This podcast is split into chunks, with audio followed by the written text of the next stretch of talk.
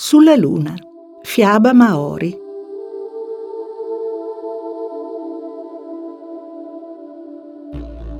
Quando Marama lanciò nel cielo il fuoco che non si spegne mai, era solo un bastone fiammeggiante, ma ben presto questo si fece più rotondo, più ampio e più freddo, finché alla fine divenne una grande e bellissima luna, che tutti noi vediamo di notte.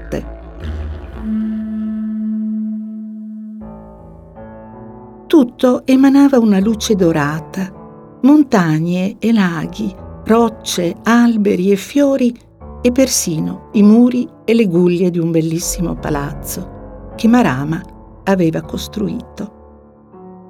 All'inizio era rimasto così affascinato dalla sua nuova terra da non accorgersi della sua solitudine, ma dopo un po' cominciò a dire a se stesso perché non ho nessuno con cui condividere il mio lavoro e i miei svaghi?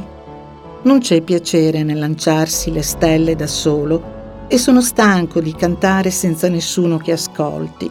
Cosa darei per un po' di compagnia? Chiese alle fate del cielo di vivere con lui, ma quelle rifiutarono l'invito. Avevano le loro stelle da custodire. Volse allora lo sguardo in giù, verso la terra, dove una bella ragazza con una zucca a fiasco si dirigeva verso un ruscello ai piedi di una collina per riempirla d'acqua.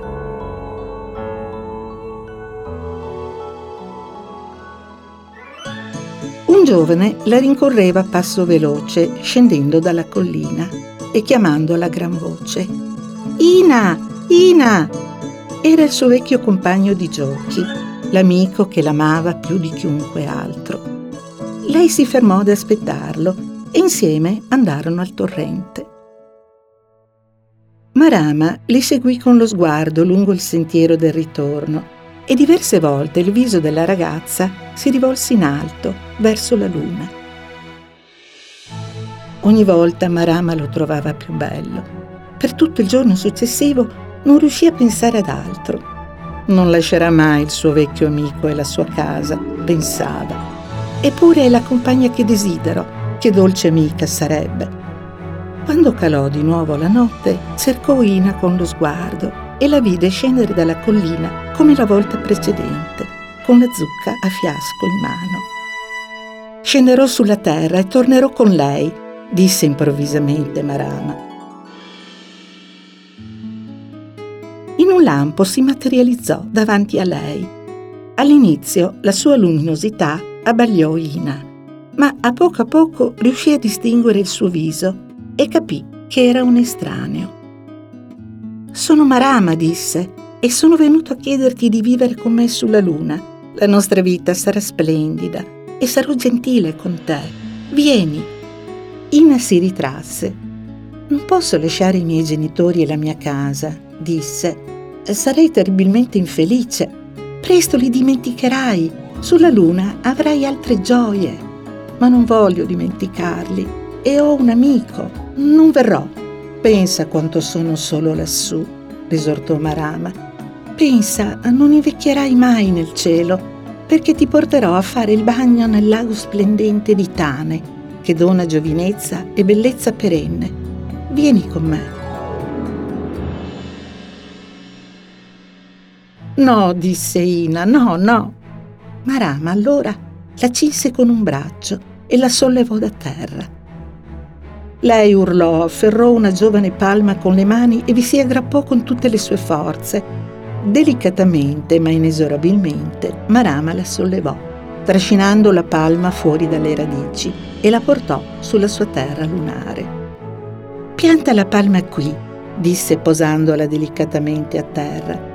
Ti ricorderà sempre la tua terra natia piantarono l'albero sul bordo della luna, ponendovi accanto la zucca a fiasco. Vieni a vedere la tua nuova casa, disse Marama. La condusse con orgoglio per le stanze del suo palazzo e i suoi innumerevoli giardini. Ina era stordita dal volo e dalla luminosità che la circondava, ma non poteva fare a meno di vedere la bellezza della luna. Tutto era nuovo e strano Le ci vollero molti giorni e molte notti per imparare a lavorare e giocare nel firmamento. Mamma Rama le insegnava tutto con gentilezza e presto divennero grandi amici. Imparò a intrecciare bellissime tende dalle soffici nuvole del mattino e a lanciarle nel cielo finché non pendevano come merletti sulla volta celeste. Durante le tempeste srotolava le nuvole temporalesche. Il mattino e la sera dipingeva il tetto a cupola di cremisi, viola e oro. Faceva sì che le sale del palazzo della luna fossero luminose e belle, come l'esterno, che era sotto le cure di Marama perché aveva imparato ad amare la sua casa. Quando la giornata giungeva al termine, arrivava il momento del gioco. E allora Marama e Ina ballavano e cantavano, giocavano con le stelle, cavalcavano sulle nuvole illuminate dalla luna e facevano visite volanti alle fate. Ogni mese facevano il bagno nello splendente lago di Tane per non invecchiare mai e rimanere per sempre giovani e leggeri.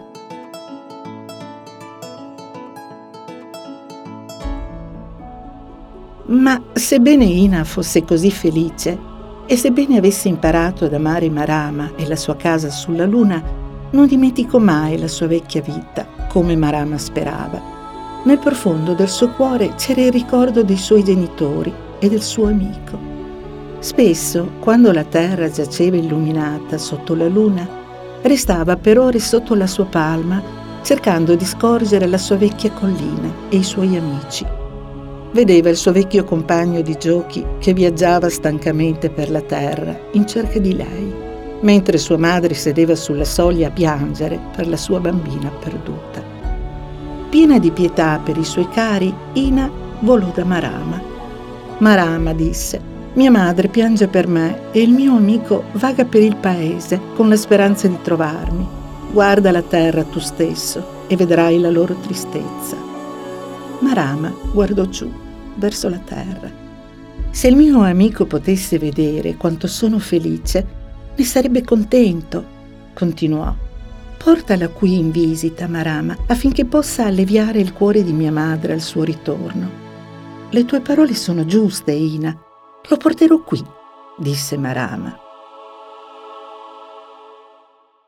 Così si precipitò con un lampo sulla terra, afferrò il giovane tra le braccia e lo portò sulla luna. Ina li aspettava. Stupore e gioia brillavano negli occhi del suo vecchio amico mentre la fissava. Ina gli raccontò cosa le era successo quella notte quando era scomparsa dalla collina e lui le raccontò come i suoi amici si fossero afflitti per lei. Ina gli mostrò le meraviglie della luna e parlò della sua grande felicità nel vivere lì. Non potrò mai tornare sulla terra, disse, perché ho fatto il bagno nel lago di Tane. Ma non devi pensare che qui sia infelice. Non tornerei sulla terra nemmeno se potessi, perché grandi sono le gioie e le scoperte di questa vita. Te ne prego, Resta con noi per un po' affinché tu possa vedere qual è la mia felicità. Egli rimase con loro e gli insegnarono il lavoro e il gioco del cielo. Quando fu il momento di tornare, Ina disse, Dì a mia madre e ai miei amici quello che hai visto, affinché non soffrano più per me. Ina chiamò quindi l'arcobaleno, incaricandolo di portare il suo vecchio compagno di giochi sano e salvo sulla terra. L'arcobaleno si slanciò verso la terra. Ina disse addio al suo amico e lui scivolò lungo l'arco splendente fino alla collina. Quando disse alla madre di Ina della nuova vita e della grande felicità di sua figlia, lei si asciugò le lacrime e gioì per la figlia. Da allora, al calare di ogni notte e all'apparire della luna nel cielo, gli amici della terra presero a parlare di Ina e Marama e delle meraviglie della loro terra lunare. Ina era felice della sua vita, ma non perse mai l'amore per la sua vecchia casa sulla terra. Anche ora, quando la luna è libera dalle nuvole, puoi vederla guardare verso la terra, con l'alta palma sopra la sua testa e la zucca ai suoi piedi e sorridere.